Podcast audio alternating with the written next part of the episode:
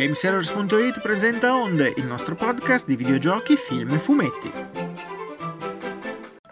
Buongiorno ragazzi, buongiorno Giovanni. Buongiorno, buongiorno. Oggi ci siamo persi Davide, mi siete dati il cambio dalla scorsa puntata. Abbiamo fatto un palese downgrade perché Davide è molto più bello, ma, ma... vi dovrete accontentare di quello che avete.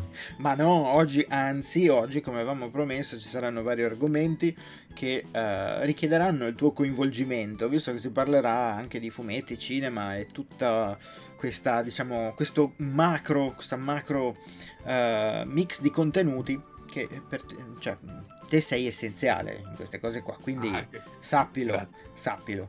Allora, noi ci siamo visti la settimana scorsa con Davide, appunto, anzi era martedì perché avevamo fatto un po' di cambi. Uh, nel frattempo non è ancora successo molto perché sappiamo che è venerdì il giorno in cui succederà molto.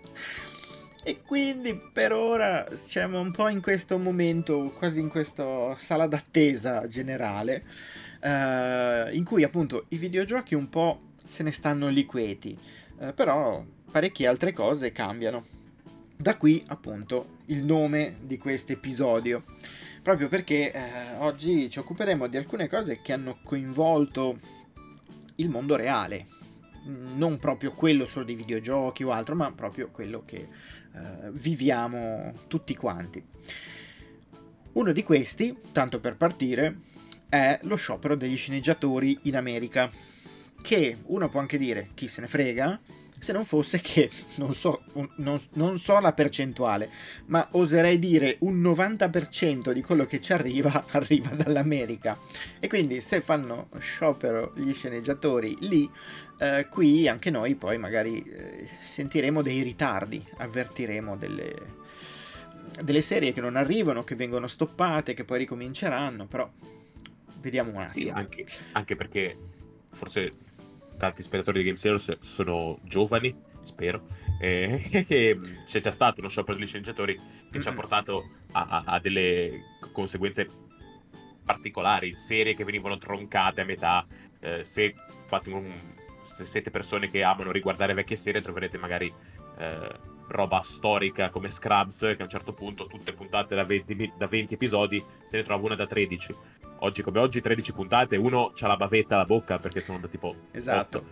E, però all'epoca 13 puntate erano veramente pochissime e quindi roba che spariva e mh, c'era il famoso conduttore di, di quiz, eh, di quiz sì, di talk show Conan O'Brien che aveva tutta una cosa dove non avendo gli autori faceva vedere quanto riusciva a far girare il suo anello da, la sua fede nuziale sulla, sulla scrivania. cioè, okay. perché uno non ci pensa, ma, ma erano, lo era... lavora per tutti. Eh certo, ma era lo sciopero quello del 2007, 6, giù di lì, ora non ricordo esatto, la data precisa, sì, sì, però mi ricordo che era, era il periodo dove c'era Lost anche, che aveva, esatto. aveva avuto un... Uh, insomma, si, si, era dovuto fermare, c'erano stati tutti questi problemi. 2007-2008. Sì, giù di lì, ora non ricordo preciso, ma più o meno era se- quel momento storico. E, ehm, allora, in pratica, vabbè, mm, non credo che bisogna, si debba eh, specificare troppo il perché eh, c'è lo sciopero degli sceneggiatori, nel senso di solito quando c'è uno sciopero di un qualsiasi lavoratore è perché o viene pagato poco o le condizioni di lavoro non sono soddisfacenti, eh, insomma ci sono sempre dei problemi concreti, l'unico modo per farsi sentire spesso è quello. Uh, quello uh, americano eh, appunto è molto importante, quantomeno molto sentito in tutto il mondo, proprio per le ramificazioni che eh, il, diciamo, il, mondo eh, americano ha su, sul resto del mondo, appunto. Eh, quindi anche da noi molte serie arriveranno in ritardo, ci saranno delle problematiche.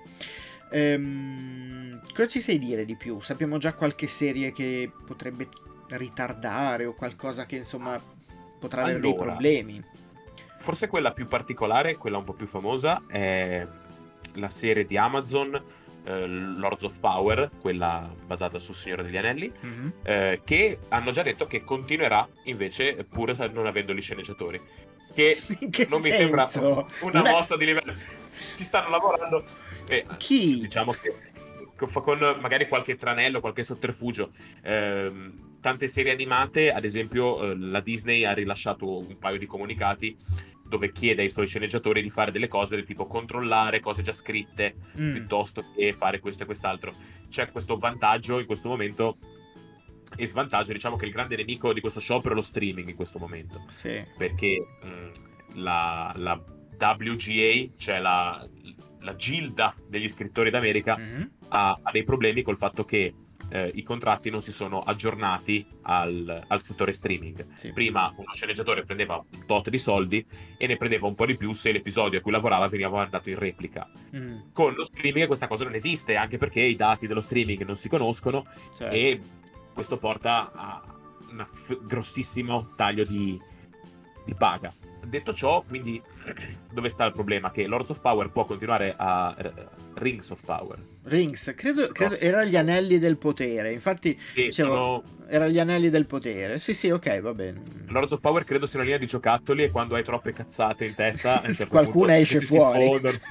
esatto e penso che riesca a continuare con qualche sotterfugio anche perché appunto essendo la- l'American eh, Guild quindi essendo solo americani eh, negli anni sono riusciti a evitare questa situazione Mhm. ad esempio stupidaggine però questo è molto divertente e la serie dei Power Rangers non ha mai subito eh, lo sciopero proprio perché spostò la sua produzione in Australia Mm, quindi essendo scritta da sceneggiatori australiani il problema non si poneva. ok. E in questo caso dov'è la, la sfiga? La sfiga sta che in pandemia si è scritto tantissimo e si è prodotto molto poco. Mhm. Quindi per tanto tempo le major hanno cose già pronte. Quindi Ok. non c'è bisogno degli sceneggiatori per fare cose. Cioè, eh, Eh, dicono che anche Stranger Things, ok. esatto. Stranger Things dovrebbe essere in pericolo in questo momento perché lo sciopero dei sceneggiatori sta facendo una cosa che è quella più grande, però non si sa. Però è vero che Netflix, piuttosto che Disney Plus, piuttosto che Paramount Plus o HBO Mhm. Max e tutte le altre servizi, è vero che hanno tanta roba nel cassetto. Sì. Paradossalmente fa molto ridere che avevamo parlato anche in onde di come HBO Max aveva cancellato dei film eh, che erano praticamente già pronti per Ah sì, risparmiare sulle tipo taste. Batgirl, cos'era? No, Esatto, eh, Batwoman. Ah no, Batgirl, ma- ok. Batgirl farebbe molto ridere se adesso dicessero andiamo a ricercare Andiamo a- l'hard disk. Esatto, andiamo a riprenderlo, esatto, usiamo il programma per recuperare i file cancellati.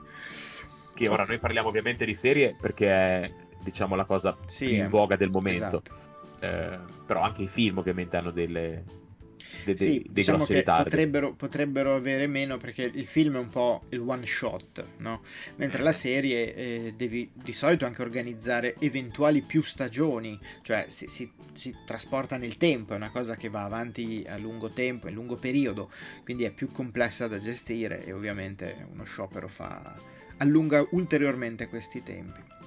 Sì, E- anche perché poi appunto alcune cose sono finite prima, ora sto guardando ad esempio in questo caso eh, la stagione 4 di The Mandalorian è finita, Mhm. quindi questa La roba 4, funziona, Non era la 3? vogliono già fare la 4. Già ah fatta. no, la 3 è finita adesso per noi umani, mentre per Sì, loro esatto. sceneggiatori hanno già finito la 4, ok. Esatto, però ad esempio mh, la, se la se stagione 6 di Cobra Kai Mhm. ci dicono che invece no, è stata bloccata. E, perché comunque Ancora? la 3 l'hanno finita di girare, sì, quanto pare dicono così. Ma l'hai mai e poi? Stranger? Things, Cur- io non ho mai visto Cobra Kai. personale. Ah, ok. No, perché Io- per, per me erano già troppi Karate Kid, figurati anche il dopo. Cioè, diventava veramente una cosa infinita. Va bene. E quindi forse appunto diciamo che con eh, Rings of Power che va avanti, Mhm. ma così, cioè col cane guida, sì, esatto, E- un po' a caso. E Stranger Things che invece probabilmente invece quella è, è molto attesa anche perché Mhm. dicono che sia l'ultima. Sì, dovrebbe. È, è da pensare che sì, gli sceneggiatori in questo momento hanno una leva perché poi anche eh, altri programmi come il Saturday Night Live che è un programma di sketch comici ovviamente Sì, live Sì, che sì. però ha degli autori, così come gli autori dei, dei talk show, che però quello è un problema più americano perché per noi, ad esempio, i talk show eh, Certo. non arrivano. No. eh,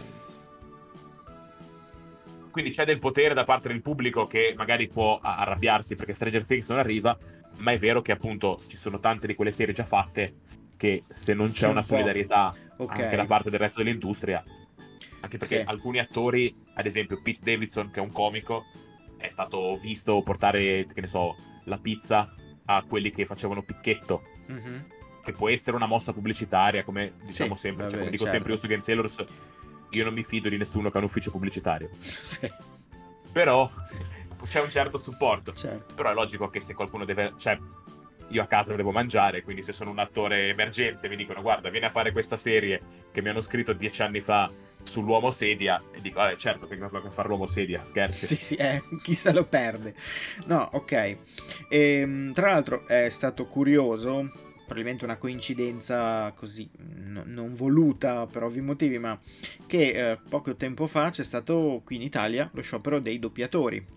E per esempio, appunto, il nostro Metello è rimasto coinvolto in questa cosa in quanto direttore del doppiaggio e, mm, e tutto di nuovo verteva sul fatto che non erano stati aggiornati i contratti, che ovviamente erano cambiati, perché un tempo facevi il doppiaggio del film, addirittura a volte potevi prenderti anche 20 giorni, un mese per fare un doppiaggio, mentre ora con le serie TV che escono a raffica diventa un lavoro molto più stressante, molto più veloce, molto più eh, pesante anche da gestire, hai un sacco di testo in più da tradurre, da, da- da interpretare e quindi anche lì eh, era successo. Diciamo che lo streaming ha fatto dei grossi, ha dato dei grossi vantaggi, ha creato molto, molti più contenuti per tutti, eh, però in tutto questo ha creato anche dei problemi, oltre a delle serie brutte, eh, ha creato anche un sacco di, eh, di difficoltà per chi lavora in qualsiasi settore del, eh, appunto, dell'intrattenimento televisivo, in streaming o, o meno.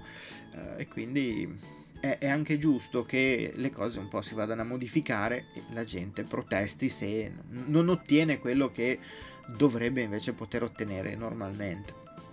Quindi, Certo, anche perché mi sento di dire, senza giudizio alcuno, che sul gusto non possiamo dire niente, è vero che però aumentando la quantità, la qualità di un lavoro si perde per forza. Eh Cioè, beh, quando certo. facevi eh, gli zoccoli intagliati a mano erano le scarpe più belle del mondo, adesso vai in un negozio discount e ti compri le scarpe della Lidl a 20 euro, non penso ti durino 50 anni, ecco. No, difficilmente, forse neanche i piedi ti durano così tanto. Questo non lo sappiamo, però Crescono il pin. esatto, esatto. E vabbè, questa è la solita... eh, è, è il prezzo del progresso, direbbe qualcuno, ma la tecnologia va avanti, ma bisogna adeguarsi, altrimenti non ci si sta più dietro, poi si perde in qualità e tutto il resto. Giusto così. Va bene, non abbiamo idee su quando potrebbe finire questo sciopero. Dovrebbe essere una cosa non piccola, perché di solito quando scioperano loro, e non intendo gli sceneggiatori, intendo proprio eh, la- diciamo, un settore americano, di solito ci stanno un po'. Eh sì, diciamo che la, la problematica è che, ad esempio, un sacco di, di aziende, anche Apple, Mhm. che Apple non è Certo. gente che vende grissini, ha avuto un enorme boom di reddito anche grazie alle serie di Apple TV Plus. Mhm. Quindi la domanda sorge spontanea. Eh, quanto ci interessano? Cioè, è un mercato che ha un sacco di soldi in ballo, ci sono un sacco Certo. di soldi sul tavolo, l'unica cosa è ridistribuirli. Però non lo so. Certo. Quello vecchio, cioè quello vecchio, quello del 2007 è durato un bel po'. Eh sì, E, e in questo caso c'è appunto questa, questa incognita del noi roba ce ne abbiamo ancora. Cioè possiamo, possiamo- e, e se non lavori ovviamente non vieni pagato, quindi ti Sì, posso sì, prendere è per certo. fame. è certo, è un po' una, un po' una sedia al castello, nel senso chi, ha- chi, ha- Esatto. chi ne ha di più eh, ha più potere contrattuale alla fine. Quindi bisogna... Non saprei, però secondo me, eh, poi classica predizione che domani è, è- È è smentita, finito e, però. e la gente Sì. torna qua a dire, secondo me è facile che sicuramente tutte l'estate in sciopero si faccia. Mhm. Ah, ok, ok, quindi un bel po' di tempo, qualche mese. Secondo me addirittura. sì, se non Ok. tutta l'estate, comunque buona parte. Mhm. Però non idea. Certo, certo, vabbè. Con la speranza ovviamente che ci siano delle condizioni contrattuali migliori. Ah beh sì, se le poi- trovassero domani saremmo tutti più contenti. La volta scorsa con Davide ci chiedevamo un po' come, come stavano andando i, i film che stanno per uscire, alcuni sono già usciti, forse proprio da pochissimo, e sembra che stiano andando abbastanza bene. Nel, nella fattispecie stiamo parlando di eh, Guardiani della Galassia volume 3, che ehm, appunto è uscito credo da pochi giorni, credo sia uscito proprio il 3 maggio o giù di lì. Ci guardiamo subito. E, mm, ok, e che sta però ottenendo diversi consensi. Io non l'ho ancora visto, direi neanche Giovanni se non sbaglio. Io se posso non dare soldi a James Gunn, sai tu, che... eh, Giacomo Pistola lo evitiamo, ok. Uh, però nonostante, nonostante, tutto sembra che stia funzionando abbastanza bene. Un po' probabilmente è perché eh, sarà l'ultimo film di questa, di questa serie. Um, mm. Quindi molti già pensano a eventuali uh, personaggi che abbandoneranno il gruppo in un modo o nell'altro, in modi più amichevoli piuttosto che tragici. E, um, ovviamente tutto poi riportando nel mondo reale è legato al contratto, per esempio credo che mm, Dave Bautista eh, non abbia più contratti per fare Drax, ehm, non so Chris Pratt, insomma no, non so chi non avrà più modo di essere all'interno del, dell'universo Marvel, anche in un film eh, diciamo separato dalla serie dei Guardiani della Galassia. Però eh, rimane il fatto che appunto ci saranno diversi saluti, diversi personaggi saluteranno in un modo o nell'altro. Questo ovviamente ha creato un po' di curiosità anche in chi vuole andare a vedere al cinema cosa combineranno e sembra particolare come film e, e dico particolare nel senso che Uh, un po' il primo uh, si concentrava sulla mamma di Peter Quill, c'era questa storia abbastanza anche uh, drammatica mh, mm, e, e, realistica purtroppo. Poi c'era quella del padre, un po' meno realistica, in quanto avere un padre che è un pianeta un, è un po' meno, eh. diciamo, um, facile. mentre in questo sembra invece che proprio il, il fulcro sia la famiglia, quindi il nucleo, ma ovviamente intesa a modo loro eh, come famiglia di scal- scalmanati, cioè di, di, di, di, sconclusionati, quali sono sempre stati tra l'altro i Guardiani della Galassia. Ehm, giusto, accelero giusto così, vado una cosa velocissima, per chi volesse Um, in, proprio in questi giorni, tra l'altro su Steam, fanno uno sconto sul gioco dei Guardiani della Galassia, che non c'entra molto in realtà, cioè la trama non c'entra proprio niente con quello che vedrete al cinema o altro, ma con una quindicina di euro vi portate a casa un gioco decisamente simpatico, divertente, tutto in italiano, pieno di belle musiche, insomma ha, molto del, de, dei film di, dei Guardiani della Galassia, quindi potrebbe essere una cosa interessante. Se magari non siete ancora andati al cinema e non l'avete ancora giocato fine del momento consiglio non voluto. Parlare di videogiochi in un podcast di un sito di videogiochi. Cose folli. Oggi guarda, rompiamo tutte le regole. Mentre su The Flash, volevo chiedere yes. a Giovanni, su The Flash, che ormai è diventato il film di Batman di Michael Keaton, cioè, un po' sì, forse lo, è stato già da un po', già da qualche trailer, ma da, dopo il uh, Facciamo i matti uh, è diventato il suo definitivamente. Um, c'è qualche novità? Sappiamo qualcosa che è uscita? Allora, questa è una cosa un po' particolare perché mm-hmm. mentre appunto um, la distribuzione è sempre diversa in tutto il mondo mm-hmm. e noi un po' di volte abbiamo avuto film dell'MCU prima degli altri, mm-hmm. c'è stata una proiezione speciale di Flash in anteprima quasi mondiale al Comic Con di Napoli. Quindi ah. un po' di persone fortunate al Comic Con di Napoli hanno visto Flash prima di qualunque cosa. Ok. Eh, ora ovviamente, senza parlare male dei colleghi, perché figurati.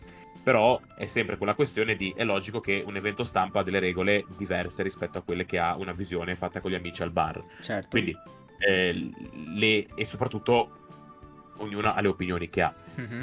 Io ho visto persone tutto sommato contente con un film tutto sommato diverso, meno contente che per Guardiani della Galassia 3, mm-hmm. ma forse anche perché eh, levando le mie simpatie, antipatie o le mie criticità, è vero che Guerrieri della Galassia è un pro- progetto autoriale mm-hmm. che forse è anche seguito tanto da persone a cui interessa meno altre cose proprio perché più che il concetto seguono l'autore. Sì. Mentre Flash si tratta di una roba particolare, si tratta di uno stacco, si tratta di un provare a fare una cosa diversa con l'amo della nostalgia.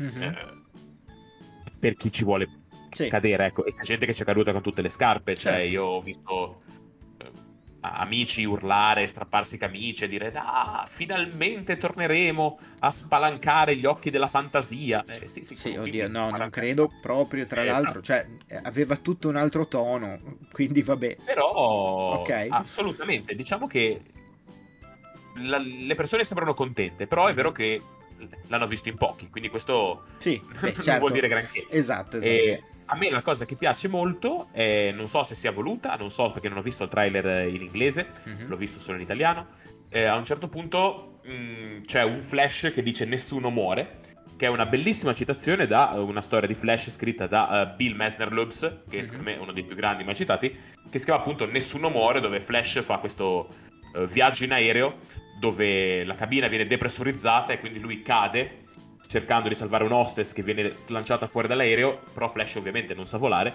ma siccome la regola è che se c'è lui non muore nessuno, lui scalcia l'aria continuamente per rallentare la caduta e finalmente riesce poi con, dopo un, un paio di pagine di lui che fa questa cosa, questa fatica erculea a salvare anche questa signora. Non so se c'è una citazione a questo momento che è molto apprezzata dai fan, ma nel mio cuore sì. Ok. Quindi dico, facciamo questa cosa. Quindi, tante citazioni per tanti tipi di fan però spiace pensare che se questo è il grande boom, se poi effettivamente sia un bel film, è bello che finisca? Sicuramente sì. Se a me piace questa idea che forse ci potrà essere un ritorno ai film concentrati. Mm. Non credo sarà così, perché se va bene sono capace di richiamare Zara Miller e Michael Keaton finché gli reggo le ginocchia. e... Però se questo effettivamente deve essere un grande boom, un grande reset, eh, bello che sia un grande boom, eh, spiace pensare che poi appunto torneremo a vedere 30 film di Superman collegati uno dall'altro eh, piuttosto che un film di Superman eh, fatto chiuso. bene che inizia e finisce esatto sì, il Superman che inizia e finisce uno che è il primo di sì, Donner. esatto esatto infatti il 2 il 3 e il 4 e uno dice ok anche meno sì infatti. Però no, sono diciamo che per ora le persone sono sorprese e dicono che è un film un po' più drammatico e con delle stakes un po' più alte. Mm-hmm. Eh, è vero che Guardiani della Galassia, appunto, dicevamo sta andando bene, ma eh, gli altri film della Marvel sono andati non super benissimo. Mm-hmm. Um, è vero che c'è un po' la fatica, secondo me, dei film di supereroi. Siamo arrivati a un momento di saturazione dove non c'è più quell'interesse che c'era verso l'evento. Mm. Um, chissà se la DC riesce a caricaturare il fulmine nella bottiglia. Eh, con questa cosa. E in questo cambio di paradigma abbiamo visto che Joker, film su personaggio di fumetti serio, ha tirato abbastanza, forse Tor- The Batman, anche lì, comunque si parla di Batman, però sì. un tono un po' più serio, forse si cerca di trovare quella questione lì. Anche i guardiani dicono che sia più cupo. Mm-hmm, Quindi sì. forse la fatica di supereroi si guarisce con una sana dose di tristezza. Che un po' speriamo era... di no, ecco. No, speriamo di no. Che, che, un po' tra l'altro era come era partito tutto lo, l'universo di Zack Snyder. Cioè, al di là di, di, Man of Steel, che vabbè, poi diventava una roba che, che faceva. che sembrava Dragon Ball contro Goku contro Vegeta, ma Uh, in realtà era tutto molto cupo, cioè era sempre cupo, sempre tutto molto opprimente, tanto che uh, insomma e diventava anche un po' noioso il continuare a vedere sempre una sfiga dietro l'altra di, di, gente che si guardava col tono sempre come se gli avessero schiacciato il gatto ogni tre minuti sotto, sotto la macchina. Cioè era, infatti... era molto pesante anche poi. Ma infatti io sono molto emozionato perché il trailer di Blue Beetle è uscito e a me il trailer di Blue Beetle è piaciuto un sacco eh, sembra quel giusto mix di stupidaggine e roba ben fatta. Okay. Poi possiamo dire che la computer grafica non sia astronomica. Non però sia proprio sono... il suo punto focale. No. Però... però... Poi Blue Beetle è un personaggio molto carino. Tenete gli occhi aperti perché prima o poi uscirà un pezzo su Game Sailors dove sì, ve ne raccontiamo sì. qualcosa. Facciamo un minimo di. diciamo due o tre cose su due giochi, dai. Facciamo due giochi più che altro. Uno, uno è un gioco che, vabbè, gli sta già succedendo di tutto, e un altro è una prova giusto dell'ultimo. E noi momento. gli piantiamo il coltello. Il paletto nel cuore, in realtà. Esatto. No, allora parliamo un attimo di Redfall. Ne avevamo parlato la volta scorsa con Davide. L'avevo appena provato. Quando abbiamo registrato la puntata pass- avevo passato forse mezz'ora, ma neanche, perché non avevo neanche finito la primissima missione, quindi era proprio una cosa così. Um, il gioco ha dei problemi evidentissimi da parte di, tu- di, di, quasi tutti i comparti. È veramente difficile credere che sia stato fatto da uh, Arkane, che è la, lo sviluppatore dietro a Dishonored, uh, dietro a Deathloop, dietro a Prey, che è uno dei giochi secondo me più sottovalutati, cioè lo conoscono in pochissimi, ma è uno di quelli forse più um, opprimenti, proprio da viaggio nello spazio, cioè tu sei su questa stazione spaziale, N- non è come Alien Isolation, che invece eri proprio tu che avevi questo alien praticamente invincibile, che quindi dovevi solo scappare. Lì c'è un po' più di interazione anche con i mostri, però è un gioco molto Uh, diciamo che ti fa sentire l'atmosfera, ecco, ti fa sentire di essere davvero lì e ti fa prendere anche delle scelte. Tutta questa storia delle scelte in Redfall ma non c'è ma minimamente. Tra l'altro i personaggi hanno anche una pessima abitudine che è quella di essere selezionabili solo all'inizio. Uh, tu hai quattro okay. personaggi, ognuno ha delle abilità, però se tu vuoi dire, vuoi vedere tutte le abilità, dovresti iniziare il gioco quattro volte che è una okay. tragedia. Sì, che già, già, già, è un problema farlo una volta, figurati quattro. Ehm, ed è un peccato perché sarebbe bastato che tu tutte le volte che entri in partita scegli il personaggio che vuoi utilizzare. Lo scegli. Come Nexo Primal. esatto, quel giocone Guarda, questo, che adesso un giorno ci racconterai. Questa è la citazione più sul pezzo che riesco a fare. Va bene, va bene ma la apprezzo, apprezzo molto lo sforzo. Dire, quando hai detto i personaggi hanno un problema, credevo dicessi il problema è che sono dentro Redfall. no, in realtà che, sì, per certi versi sì, ma il problema è quello lì, cioè che non sono intercambiabili, non puoi selezionarne un altro e mm. quindi cioè praticamente o vedi solo le mosse di uno oppure devi farlo un sacco di volte. C'è però una cosa positiva molto piccola, eh, devo dire la verità, molto piccola, ma c'è. Quando eh, nella scorsa puntata vi ho detto che non riuscivo a mirare, e, ed effettivamente in un gioco eh, in cui è uno sparatutto in prima persona, non riuscire a mirare può essere un problema decisamente importante. Ho però scoperto felicemente che c'è un'impostazione che ti permette di eh, au- eh, aumentare la sensibilità della levetta e questo appunto permette di avere un, un sistema di mira e di movimento che è uguale a tutti gli altri FPS. Cioè, anche qua mi viene da dire, Arcane, mannaggia a te, ma non potevi fare come tutti gli altri, che se proprio io voglio un'impostazione diversa me la vado a cercare, ma se invece voglio giocare come in tutti gli altri sparatutto, ho quella come predefinita?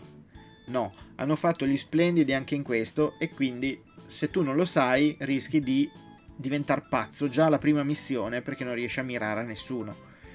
Eh sì, anche perché Davide chiedeva se fosse appunto una cosa meccanica eh, dei primi livelli, che fosse una cosa del tipo... Sì, sì, esatto. parlavamo nel pre-live come Mass Effect, che nel primo gioco se non avevi abbastanza punti in un'arma miravi da schifo. Esatto, e, e ne approfitto giusto per dire che sto facendo un sacco di faccette, un sacco di movimenti. Potete vederci in Twitch live alle sei e mezza di lunedì se no su gameseros.it, sito bellissimo, Instagram gameseros.it, guarda com'è con che destrezza Come, guarda sei, sei un gatto veramente di esatto. Però è, è, vero quello che dici cioè effettivamente eh, se non è una meccanica di gioco cioè se non è una cosa che no. E infatti anch'io ho detto un vabbè. gioco horror e quindi faccio fatica a mirare perché ho paura. Ah faccio fatica, no. ma capisco. Esatto, esatto. Infatti avrebbe avuto un senso. Invece no, eh, fai fatica perché se tu muovi poco la levetta non succede niente. Se la muovi appena di più, gira tutto. E quindi capisci bene che con questa sensibilità alterata eh, diventa complicato mirare. Bisogna quindi portare questo selettore a livello basso, in modo tale che appena tu muovi la levetta, effettivamente molto lentamente comincia a spostarsi la visuale E eh, ripeto, è strano perché in qualsiasi altro gioco questa è la norma. Eh, con Redfall hanno pensato di fare una cosa diversa. E quindi è andata male anche su quella. Sapendolo si può almeno rimediare questo problema qua, però ecco, tutto il resto no. Ho continuato un po' a giocarlo. E, um, ci sono missioni molto semplici, estremamente semplici. Uh, addirittura ci sono delle scelte di design, di game design, che vanno contro tutto quello che ha sempre professato Arkane. Per dire, um, un tempo tu volevi fare una missione eh, in, per dire, Dishonored. Se avevi un'abilità che ti permetteva di fare un salto più lungo o di teletrasportarti in una zona, potevi per esempio, che ne so, entrare dal tetto ok?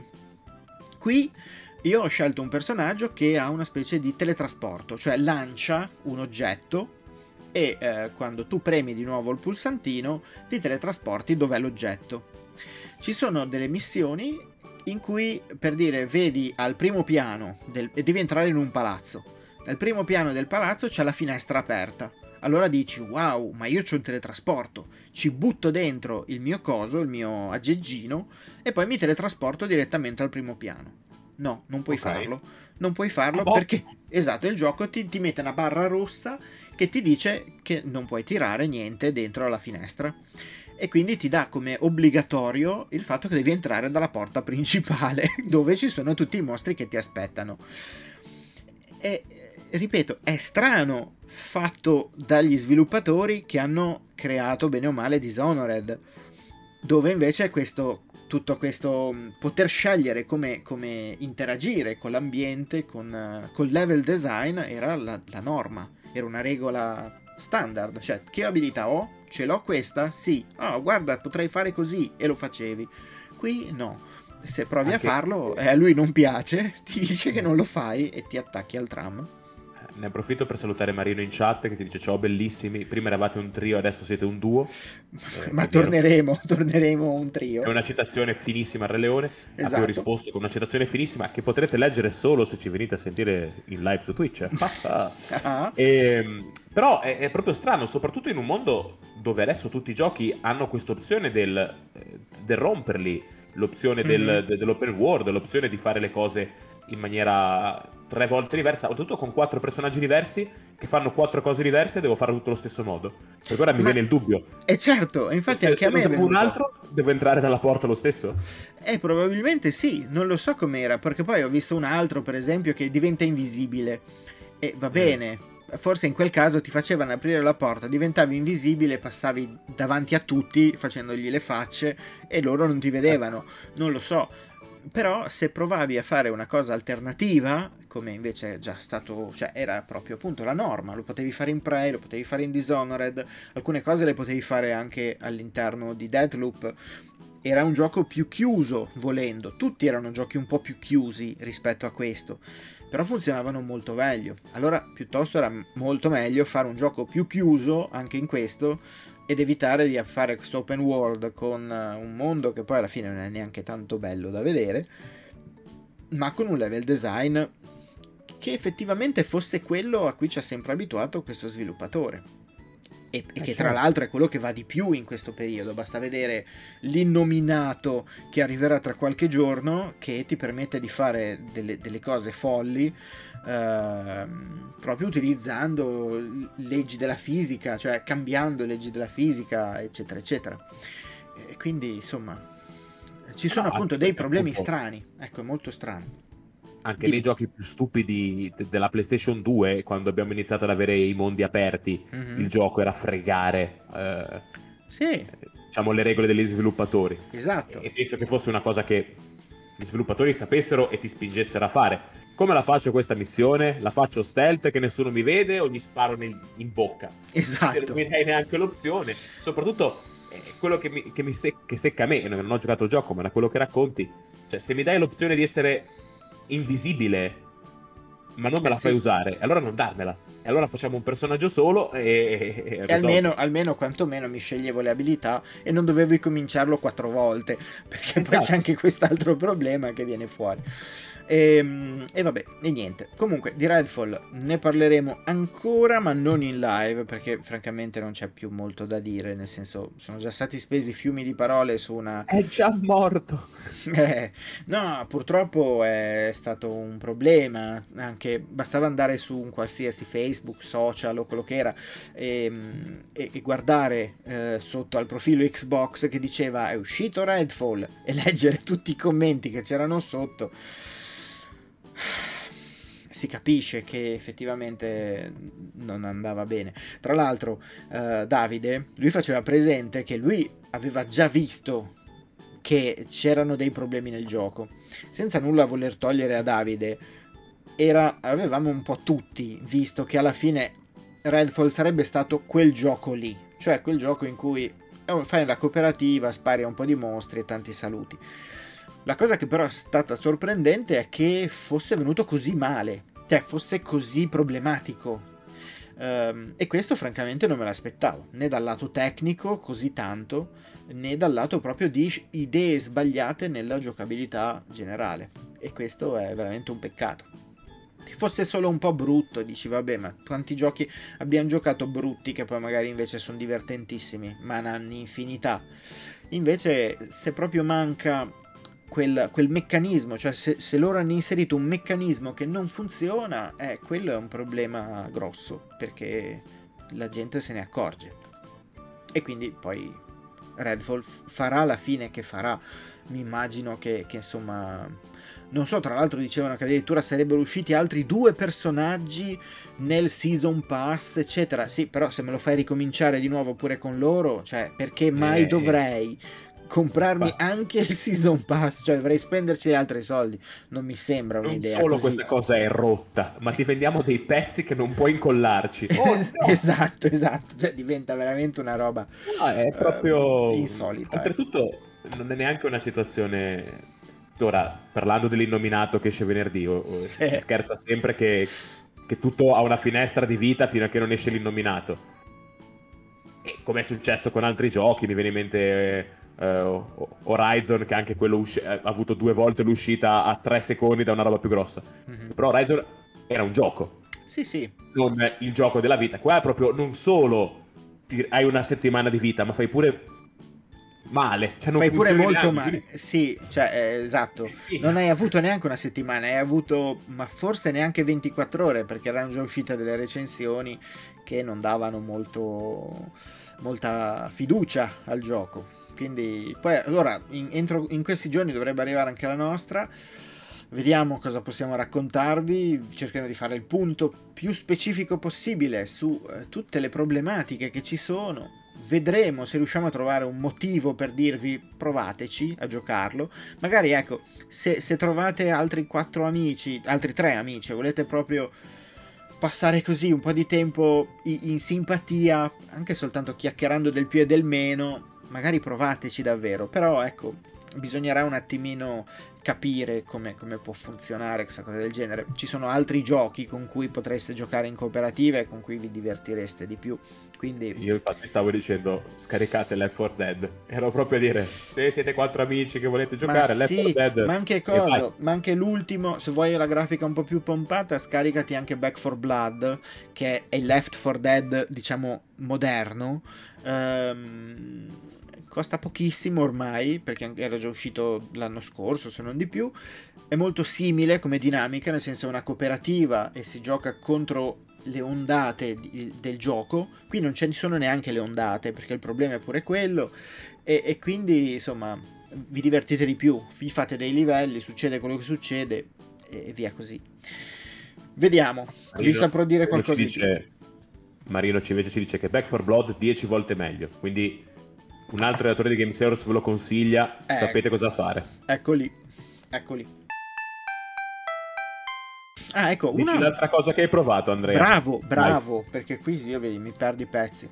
Io eh, sono, aspetto da, eh, dal no, pre-live il racconto. Allora, allora, in questi giorni ho avuto l'occasione di provare, ovviamente a costo zero, perché come, come poi scoprirete la cosa è notevole, uh, la nuova um, PSVR 2, quindi il nuovo visore per la PlayStation 5.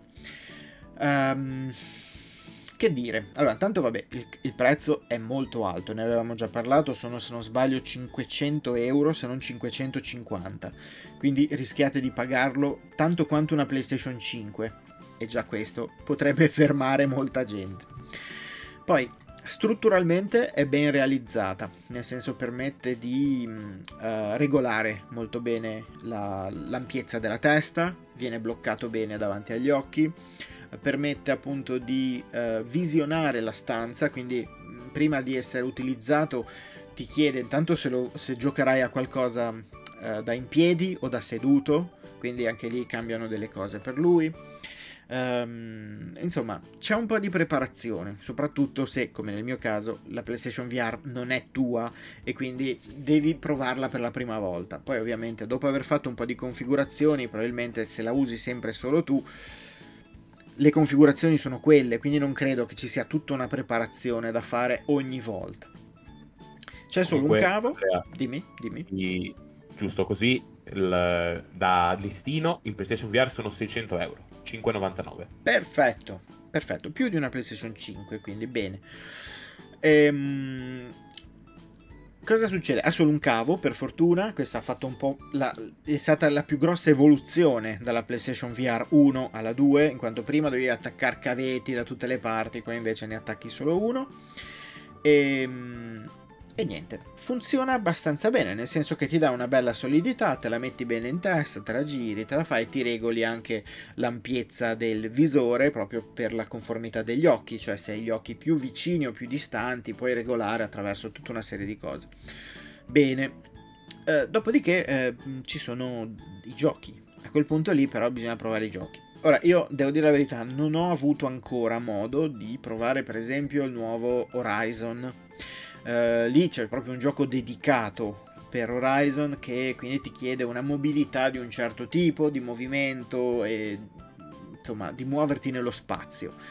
Um, ho provato soltanto due piccole cose, piccole, due. Una, una piccola, nel senso era un indie, si chiama Tamper, abbiamo forse anche la recensione sul nostro can- sito internet, io l'avevo recensita però per Nintendo Switch ed è un gioco carino, eh, col visore diventa tutta una roba super psichedelica, ma non mi ha colpito così tanto come avrei potuto pensare.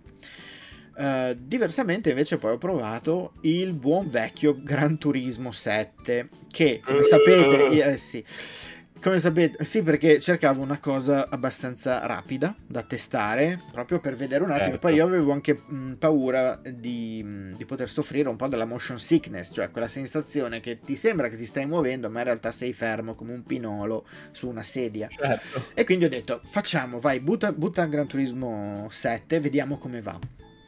Ehm, Gran Turismo 7 mi ha fatto partire questo rally musicale un, una modalità specifica.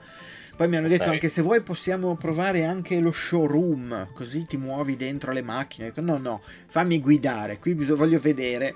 E, e, ovviamente la prima cosa che ho fatto sono andato contro le altre macchine per vedere se si rompeva qualcosa. No, non si è rotto niente, ho fatto tump che neanche è sugli autoscontri avere delle certezze nella vita. È bello, è bello soprattutto quando poi te le confermano. Tu hai le esatto. certezze, esatto. ma dici, ma sarà davvero così? Perché per un minuto, un secondo, tentenni. Poi lo fai, hai quella certezza e dici, ah, vedi, vedi, ah, e dormi più lo sereno. Sapevo. Esatto. Comunque rimane il fatto che um, te sei lì con il tuo visorino, vedi le tue cose, eh, è abbastanza uh, divertente, è anche abbastanza indicativo quando ti vedi lì seduto su una macchinetta che non so neanche cosa fosse, francamente, ma fa lo stesso. Considera che eh, dovevo superare delle mini minor, quelle le mini Cooper tipo de, del 69, però, cioè non quelle nuove, quelle proprio. Parli con una persona eh, che di macchine ne sa tanto quanto di filo- filologia norrena. Cioè ok, di... fai finta, fai finta macch- una macchina che poteva essere coetanea del maggiolino tutto matto. Ok, ok, ecco, più o meno quella lì, così tanto per dare un'idea indicativa. E quindi mm, non è che c'era tutta questa velocità proprio. però era comunque carino e mm, la cosa interessante era che tu ti guardavi intorno e effettivamente vedevi le varie cose, vedevi il tuo abitacolo, vedevi le cose, tipo superavi uno, volevi guardare in faccia quello che avevi appena superato, bastava che girassi il visore e vedevi il tizio che sfilava via come se fossi in auto normalmente. Um, insomma, ha un, ha fatto, mi ha fatto un effetto simpatico, però ecco, non riesco a dire un bel effetto nel senso che ora qualcuno, ora lo so, direte, eh ma era Gran Turismo 7 che tu lo detesti. No, non per forza quello, ma era proprio un tipo di... Di, di, gioco forse, che il gioco in sé era anche bello immersivo, perché comunque effettivamente ti faceva sentire lì alla macchina davanti al volante che si muoveva e tutto quanto. Però è rimasto un po' una, una quasi una modalità accessoria cioè la fai, la vedi, dici, uh, bello, carino. Però cavolo, tu ci hai speso 600 euro. E dopo averci speso 600 euro, francamente, do- dovresti dire non solo mm, carino, dovresti buttarti al contrario, fare le capriole all'indietro. E questo invece altro, non, non, succede. Anche perché te non hai avuto problemi di motion sickness, esatto. ma ci sono delle persone a cui questa cosa eh, viene e purtroppo cioè, io non ho mai provato il VR. Neanch'io, eh, fino a stavolta non l'avevo soffra. fatto. Io non ti so dire se io abbia il motion sickness o meno, mm-hmm. perché dovrei provarlo.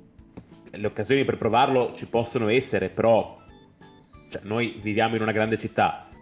Certo. Ce l'avevamo fino a. credo che adesso stia cercando un altro posto, ma ce l'avevamo anche una sala giochi VR. Eh, però noi. Sì. Se vivo a Mudville, Ohio, è una roba che non posso mai provare. Dico, ah, Belin, spendo 600 euro per comprarmi questa cosa, che dicono tutti sia così fico, è particolare, soprattutto perché secondo me, mentre con le macchine moderne, è vero che Redfall, per quanto brutto sia, comunque pesa molto di più di Super Mario, è una certo. cosa che abbiamo migliorato uh, da un punto di vista pratico, quindi è un investimento sicuro. Qua si parla ancora di una tecnologia che... È chissà se quando sarà pronta, pronta, cioè non è ehm, una cosa pazzesca, solo gli appassionati veri di VR, che conosco qualcuno che ti dice appunto, ah guarda, il salto fra questa macchina e quest'altro è pazzesco, finché resta una cosa così di frangia alta è proprio anche difficile secondo me dire faccio l'investimento perché... Eh sì. Eh... Ma infatti a me guarda ha stupito perché Um, anch'io ho sentito molte persone che dicevano: No, guarda, è proprio tutta un'altra cosa. Io, oddio, ripeto, mh, mm, forse perché è un gioco di guida, non lo so. Addirittura eh, chi me l'ha fatto provare mi ha detto: Sei sicuro di voler partire da Gran Turismo? Perché se uno soffre un po' di motion sickness, quello potrebbe essere uno dei peggiori da cui partire. E io ho detto, sì, guarda, cioè nella peggiore delle ipotesi mi tolgo il visore, tempo 3 secondi, e chi se ne frega. Invece ho fatto tutto il giro che dovevo fare, tutto quello che c'era da fare e ho finito la mia partita dentro a questa roba qua. E non mi ha dato mai minimamente questa sensazione. Eh, però ecco, mi sono rimasto molto sorpreso dal fatto che non mi abbia spostato di una virgola. È vero, io partivo già con un po' con un preconcetto, devo dire la verità. E, intanto, ecco, se, se, devo pagare un hardware 600 euro, mi aspetto veramente qualcosa che uh, mi, mi, mi, svolta la giornata. Mm, se invece lo provo, dico, hmm, beh, sì, dai, carino. Boom, vuol dire che non avrai mai i miei 600 euro per una cosa del genere.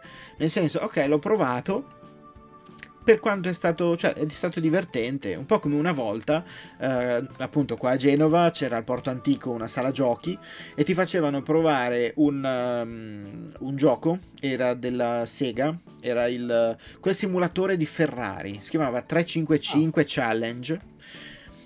E, ehm, e, avevi addirittura tre schermi davanti, cioè parliamo di boh, 20 anni fa forse, quindi insomma di cose ne sono passate, ma all'epoca avevi tre schermi, mm, cambio manuale, tutta una serie di cose, potevi fare un sacco di cose. Costava 5.000 lire, quindi puoi immaginare all'epoca 5.000 lire, di solito mettevi due gettoni da un euro e già... no, da, da no ancora meno. Eh, scusa, da no, sì, da, da, 500 lire e, e boh, qui 5.000 lire, mazza, era 10 volte tanto quasi. Certo. E lo provi, l'ho provato una volta nella mia vita, ho detto, eh, beh, bello, è fatto bene, ma mai più l'ho, l'ho, l'ho provato. Non tanto per le 5.000 lire neanche, ma proprio perché comunque lo provi, hai un tipo di esperienza, ti dà quello che ti dà e poi dici, ah, va bene, bon. E questo... Che purtroppo secondo me c'è una linea sottile fra l'immersività reale e l'immersività percepita. Mm-mm. Perché poi come giocatori si chiedono cose che non sempre poi il gioco ti può dare. Uh, perché stupidaggine, eh, che bello sarebbe in teoria che ti pigli una botta e senti una vibrazione del controller, ok, bello, è più immersivo ti pigli una botta e senti una botta, aspetta. Un momento, parliamone. di giocare a Tekken. Esatto. E, ehm, forse le cose troppo immersive, troppo vere, eh, almeno per come sono fatto io, mm-hmm. mi fanno dire potrei fare la cosa vera. Sì. Perché è il motivo anche perché non mi piacciono, pur non essendo atleticamente dotato, eh, il gioco sportivo non mi dà quella cosa perché certo a quei livelli non giocherò mai, cioè ormai certo, nel certo. senso la mia epoca d'oro è passata, però penso sempre, boh, preferisco farlo per davvero piuttosto che guardarlo. Mentre passerei anche ore e ore a guardare gente che gioca a Yu-Gi-Oh! perché è tanto una roba che dico, boh, vabbè, eh, certo. sì, lo so fare, ma è anche bello vederlo fare agli altri perché comunque è una roba irreale, cioè una roba di testa, quindi forse sì. anche questo fa. Eh, secondo me la Beh. cosa che frega un po' di un hardware di, di questo genere è che sia proprietario. Cioè, mm. dicevi che è, co- compatibile solo con la PlayStation, sì, non è compatibile con il precedente. Eh sì, è un problema che ho, che ho, scoperto, non lo sapevo, neanche ci pensavo di dover cercare così a fondo, ma ho letto che mh, mm, eh, alcuni giochi della, della, del visore precedente non vanno bene per questo e che eh, quando vanno bene bisogna addirittura fare un aggiornamento a pagamento. Ora, io mm, devo dire la verità, non sono sicurissimo di quello che vi sto dicendo perché l'ho soltanto letto.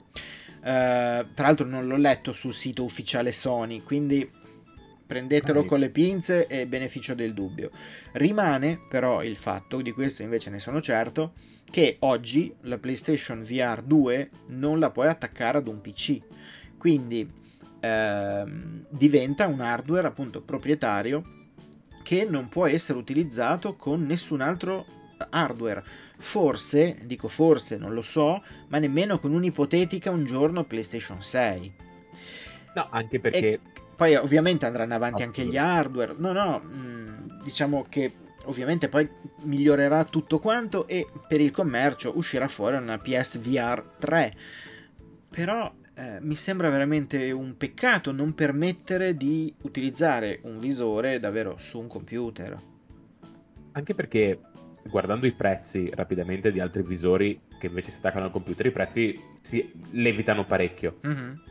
E allora a quel punto mi viene da dire se ti metti sul mercato come un'opzione budget per chi non ha voglia di uh, smaltirsi la cavistica, smaltirsi l'hardware e l'ottimizzazione e questo e quest'altro, stopiffere, tutte quelle menate classiche di doversi mettere una roba per la quale ti serve un mastodonte di PC per, sì. eh, per una sedia d'oro.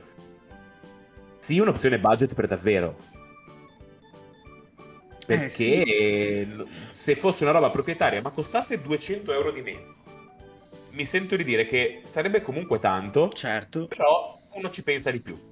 Beh sì, Beh, adesso, adesso, per esempio a 450 euro mi pare, quindi più o meno la cifra che stiamo ipotizzando, c'è quello che si chiama Oculus Quest 2, che credo sia il eh. visore senza, ca- senza computer, senza niente. Cioè, praticamente ci scarichi i giochi dentro perché credo abbia un totale di memoria che ora non so se oscilla tra i 64 GB, che sarebbero pochissimi, e i 256. E tu ci scarichi i giochi dentro e poi, boh, vai in salotto, ti porti quello che devi portarti, te lo metti e fai quello che devi fare, senza attaccarlo al computer, senza attaccarlo alla PlayStation, senza avere hardware esterno. Inizia e finisce.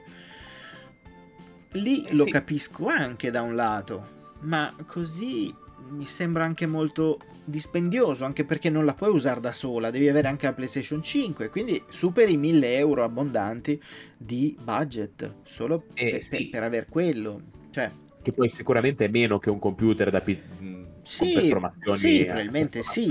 Però quantomeno se io mi compro un bel visore per il computer, eh. poi cambio il computer, io il bel visore ce l'ho ancora.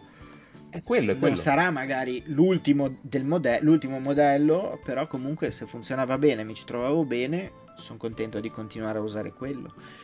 Non lo so, boh, sono un po' quelle situazioni strambe e francamente anche scelte un po' inusuali che, che, vengono fatte. Poi, vabbè, dall'altra parte c'è Switch che aveva fatto Nintendo Labo che ti facevi il visore di cartone.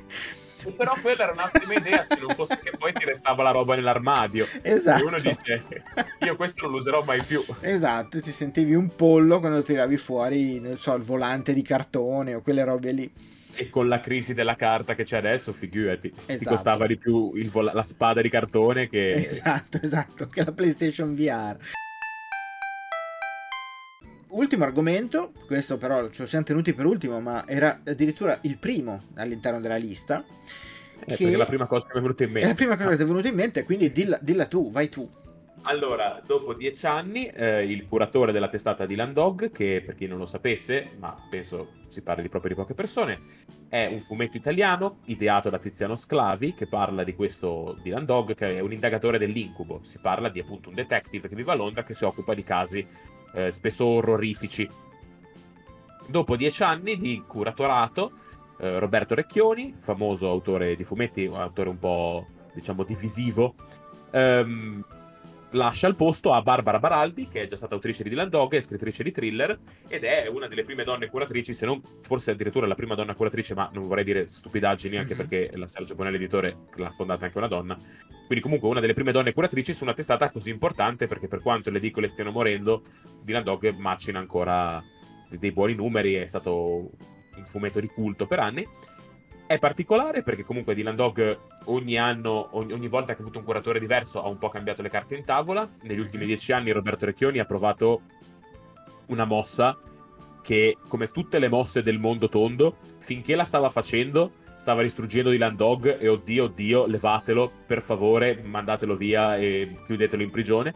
Nel momento in cui hanno detto che è arrivata la Baraldi, ma no, ma solo tu potevi salvare Dylan Dog perché internet e le opinioni sì, sono un posto bellissimo. Le banderuole però... sono... Esatto, diciamo che dopo questi dieci anni dove ehm, Recchioni ha provato un po' a, eh, a modernare il personaggio, aggiungendo cose, facendo varie mosse, anche il contributo del creatore Tiziano Sclavi, che ha ancora un controllo importante sul personaggio, ha chiesto un ritorno alle origini e quindi è stata scelta Barbara Baraldi apposta per questa sua capacità di scrivere thriller. Lei ha già scritto dei numeri di Dylan Dog. Mm-hmm.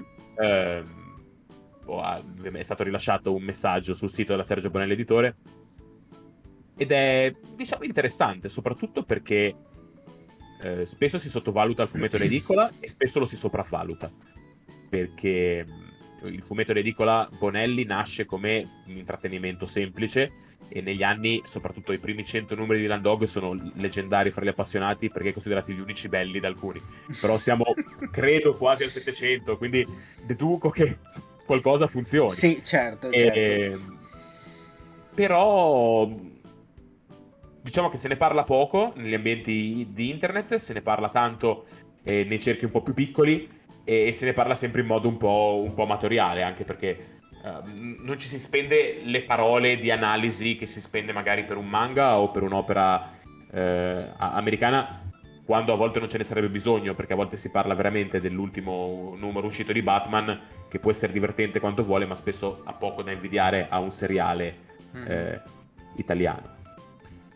Mm, vediamo cosa succederà di Landog. Io personalmente il ciclo di Roberto Recchioni, che ha avuto anche la sfortuna di uscire in pandemia, dove provava un po' a rimodernare il personaggio, avendo letto supereroi un po' tutta la vita, non mi ha lasciato così perplesso come altri che invece hanno solo letto di Landog eh, l'ho trovato divertente. Ho trovato divertente eh, la scelta che è stata fatta. Dylan Dog esce il mensile, poi esce in maniera bimestrale il Dylan Dog Old Boy, che è una raccolta di storie inedite un po' più spessa. Mm-hmm. E poi mi pare con cadenza trimestrale eh, o quadrimestrale esce il Dylan Dog Color Fest, che quello invece secondo me è un'ottima cosa. È un album di Dylan Dog a colori eh, che parla eh, spesso gestito da persone che non hanno mai fatto Dylan Dog. Ne è Ah. uscito uno l'anno scorso o due anni fa, sono anziano, non mi ricordo, Mhm. che era fatto tutto da artisti indie, che era una mina, era veramente una roba pazzesca perché era appunto vedere, era come vedere Topolino che si faceva di crack, cioè una cosa che non ti aspetteresti mai. Sì. E mm, questa è un'ottima scelta di Recchioni. Secondo me, questa di trasformare il Color Fest in una fucina di autori, una fucina di, di autorialità. Spero resti, spero rimanga. E, mm, e niente. Il, un numero. Il problema de- che gli albi Bonelli, come parlavamo dello sciopero de- degli sceneggiatori di tempo fa, gli albi Bonelli hanno una gestazione lunghissima perché si tratta di albi di 96 pagine che escono mensilmente. Quindi le sceneggiature che leggiamo, che adesso sta supervisionando eh, Barbara Baraldi, credo siano state scritte tre anni fa, Mm. eh, se se non di più. Quindi ci vorrà un po' perché il- la sua gestione finisca. Cioè adesso si tratta di una gestione eh, Recchioni 2.0, ma non per colpa di nessuno, semplicemente perché la, la filiera produttiva è così. Appena ci saranno delle notizie vedremo, ovviamente come tutte le cose si augura buona fortuna a questa persona che si trova sulle spalle di, di lavorare a un'icona del fumetto italiano in un momento dove il fumetto italiano non se la passa benissimo, Mm. dopo anni di veramente gente che strappava le copertine e urlava vi prego ridateci Giovanni Gualdoni che è un altro curatore di Dylan Dog Sì, sì, sì. che è l'unico che mi ricordo perché si chiama come me come le persone anziane no? cioè io ormai mi dimentico i nomi No, vabbè, oddio, ce, ce ne sono parecchi direi in questo ambito. Quindi ok. Ehm, Dylan Dog, ma quindi prima come era gestito Dylan Dog? Che dicevi che tu che avevi una, una gestione un po' più super, supereroistica, avevi vissuto Sostanzialmente- meglio. Sostanzialmente eh, il fumetto Bonelli eh, è autoconclusivo sempre Sì, È una cosa che manda i matti quando ne parli con gli americani, che è un fumetto che esce da loro mensile sono 22 pagine, i nostri sono di mm, tipo 90. E, un tempo erano la cosa- 114. Io mi ricordo Sì, Tex esatto. quando lo compravo 30 anni fa, forse, e mi ricordo 114 pagine, però Tex non finiva sempre. eh. Mi ricordo dipende che- un po'. Eh sì, perché mi ricordo che spesso quando arrivavi in fondo, se non leggevi fine dell'episodio, rimanevi lì e ce l'avevi per un altro mese almeno, perché poi, tipo la prima storia di Tex, credo di averla finita dopo 5 mesi, cioè era lunghissima, rapivano addirittura il figlio di Tex, cioè la- la- Sì, va un, va un po' a momenti, ecco, Mhm. diciamo, ci sono dei momenti in cui le serie Bonelli hanno uno o due numeri, ma normalmente sono albi proprio pick up and play, lo prendi, lo leggi e lo metti in libreria. I Dylan Dog Eh. infatti me li ricordo di più così, che Mhm. inizia e finiva. E nel ciclo di Recchioni è stato molto, molto particolare perché nell'arrivare al numero 600 è stata fatta questa escalation di una storia che continuava, chiamato il ciclo della meteora, e poi è stato fatto il cosiddetto ciclo 666 che partiva con questo eh, Dylan Dog, diciamo, ributtato. Mm. Quindi eh, se prima eh, l'ispettore Block, che è l'ispettore di Sì. Scotland Yard, era solo un grande amico di Dylan Dog, in questo figura paterna, diciamo così, di nome, in questa versione era il padre adottivo di Dylan Dog, quindi letteralmente suo padre. Ok. Dylan Dog invece che Groucho, che è questo personaggio basato su Groucho Marx, eh, che ha la stessa faccia e fa le battute brutte. Forse ho alzato i numeri di Dylan Dog perché il ciclo 666 mi ha confuso. Forse non siamo al 700, forse siamo tipo al 400. Però lo stesso. Sì, può essere, può essere, ma è lo stesso, infatti no. Tanti numeri.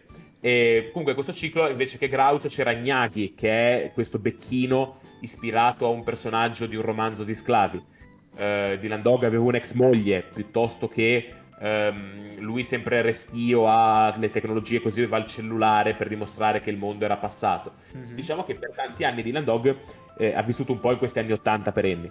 Questo Sì. ciclo di Dylan Dog, ciclo 666 della Meteora, funzionava con reintroduzione, era un po' un remix dei primi albi di Dylan Dog, per poi tornare a questo nuovo status quo, che era la classica mossa. E lui infatti, figuratevi questa cosa per far vedere quanto eh, un lettore medio di fumetti italiano sia appassionato ai classici, Dylan Dog aveva la barba in questo ciclo. Mhm. E tutti presi, oddio, Oh mio barba. dio, è impazzito! Però Comprategli è- una è- Gillette.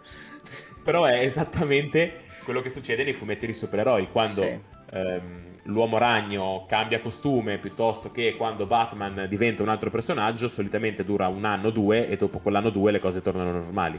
Sì, Dylan sì, Dog sì, dopo infatti. sei mesi lo status quo non dico fosse lo stesso, ma i cambiamenti erano talmente minimali che la gente che alzava gli scudi dicendo ci avete rovinato il personaggio, secondo me aveva letto altre cose. Sì, Eh, ok. Perché se si tratta di qualità delle storie ne possiamo discutere, se si tratta di cambiamenti reali apportati, appunto io da persona che legge fumetti di supereroi sono rimasto molto sorpreso, però parlandone poi con tanti amici che invece leggono altre cose è vero che appunto cioè, se mangi per tutta la vita riso basmati e ti portano quello venere che è nero, dici Oh mio Dio, certo. io il riso sapevo fosse Esatto, fosse cosa mi avete portato? Cos'è sta roba? No, no, certo, certo. Ho capito. Beh, niente, allora tanto vabbè, augurissimi a Barbara Baraldi che, che quindi prende questo ruolo, un ruolo decisamente importante. Sappiamo già quali, quali cose vorrebbe apportare, cambiamenti o nuove storie. Ha detto sicuramente che vuole tornare ad atmosfere più horror, perché lei Mhm. comunque è scrittrice Beh, sì, di thriller.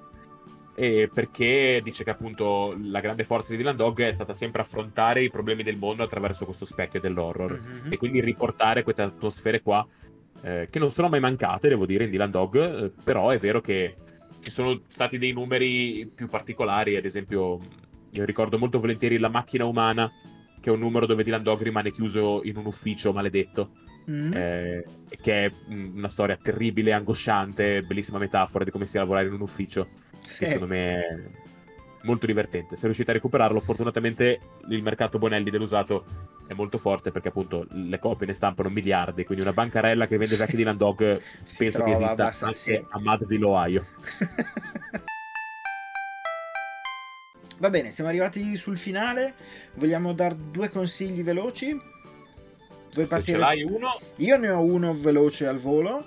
E, Vai, mm, allora io mi sono segnato il- titolo perché non è semplicissimo. Datemi solo un secondo. Ok. Eh, allora, io vi consiglio, è un gioco indie, anche se in realtà mm, diciamo fa parte della, della serie del grande mondo di League of Legends.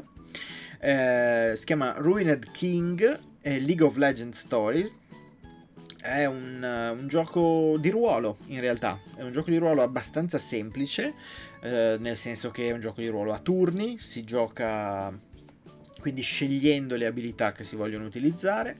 Viene introdotto all'interno dei combattimenti il sistema delle, mh, diciamo, delle linee come appunto nei MOBA, quindi c'è quella, puoi scegliere delle mosse più potenti, medie o un po' più veloci, proprio per accelerare la possibilità di scagliare una magia prima che intervenga il tuo nemico, oppure aspettare e lanciargliela più potente sulla testa. Dico magia, ma può essere un qualsiasi altro attacco. E, mm, è fatto molto bene. Io lo sto giocando su Switch. eh, è bello pesantino. Però ha anche una buona. mm, Diciamo, è stato tradotto e anche doppiato in italiano. Quindi, Mm. sì, sì, quindi eh, godibilissimo e si gioca bene.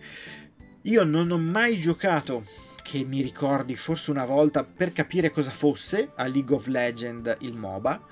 Ehm, ma non me ne è mai fregato niente, devo dire la verità, di quel mondo. Nonostante questo, però, il gioco funziona e introduce dei personaggi famosissimi probabilmente, ma dico probabilmente perché io non li conoscevo, quindi eh, li introduce da zero, quindi ti fa conoscere un po' di personaggi, sono tutti ben caratterizzati, quindi anche il tuo party eh, lo puoi diciamo creare scegliendo più o meno i personaggi che ti sembrano più adatti, ognuno ha delle sue capi- capacità e abilità e te lo giochi, vivi un'avventura, scopri delle cose, poi che queste siano anche legate al mondo di League of Legends non ho dubbi. Ehm, però anche uno che appunto non ne sa una fischia eh, se lo può godere senza problemi e senza avere diciamo il peso di dire oh cavolo io questo non so cosa sia non so chi sia non, non capisco cosa sta succedendo. Questo non succede perché è un gioco che introduce tutti i personaggi eh, in modo abbastanza blando. Ovviamente non tutti quelli di League of Legends ci mancherebbe credo siano una mezza infinità però ne introduce alcuni e li rende dei- degli ottimi personaggi da RPG a turni. Quindi consigliato, non costa neanche tantissimo, ma ormai si trova anche in offerta. Quindi valido, valido e divertente. Allora, io faccio un consiglio ancora più veloce. La serie di Batman in Italia è pubblicata in maniera bimestrale. Nei numeri pari trovate la serie appunto intitolata Batman. Uh-huh. Mentre nei numeri dispari trovate la serie de- de- de- ah, Detective Comics, che è la serie sorella. Ok. Se volete seguirne solo una, potete quindi comprare quella che preferite, altrimenti potete comprare tutti i numeri. Nella serie di Batman, quindi numeri pari, iniziando da Batman 68, uh-huh. è iniziato il nuovo ciclo c- scritto da Chip Zdarsky e disegnato da Jorge Jimenez, che eh, sta mietendo grandi successi in America eh, è un ciclo molto interessante per ora che comunica tanto con quelli precedenti. Um, vi posso dire che sicuramente sono storie di Batman molto interessanti. Se non avete mai letto Batman, potete tranquillamente iniziare da qui. Eh, anche la serie di, Detective Comics, scritta da Mariko Tamaki, è molto divertente. Eh, però appunto scegliete voi quello che bisogna fare. Ovviamente, avendo Batman cambiato team creativo ed essendo nuovo non, non, un rilancio, perché comunque la base d'asta è sempre quella. Sì.